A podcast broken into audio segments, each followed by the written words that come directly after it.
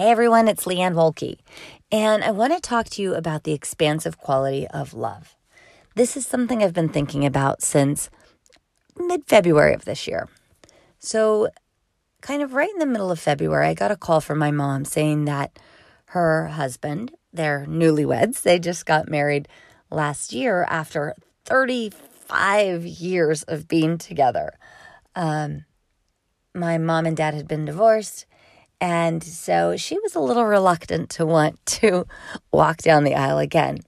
Uh, so she and her partner had been together for, like I said, like close to 35 years, and they finally decided to get married this last year. Now, they didn't want a fancy wedding. They wanted just them and my aunt there to kind of witness the whole thing, but as a way to solidify their relationship. What we realized when they did that is that it also helped to clarify some relationships in our own lives. So now I have a stepbrother, an official stepbrother, and my sisters and I have a stepfather. So since we lost our dad so long ago, my dad died when I was 18, that role has never really been filled.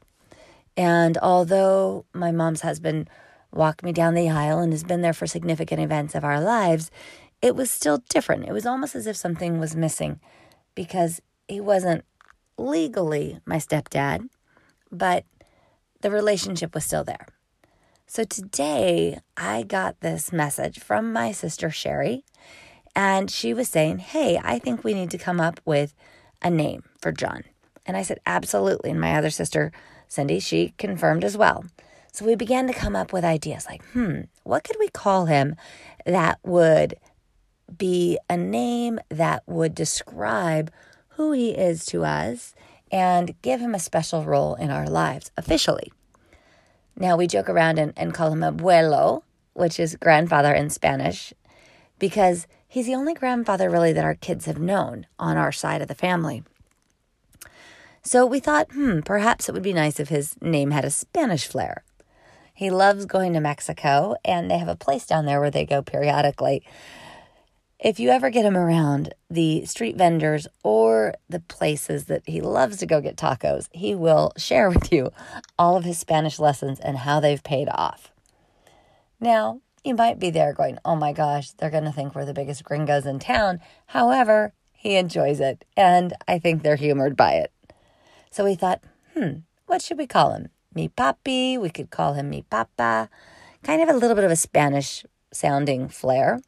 And so I think that's what we're going to go with. Mi papa or Papa John. Uh, probably not Papa John because that's pizza.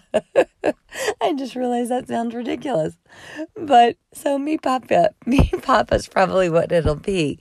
And it's amazing because when I went out in February, he was having open heart surgery.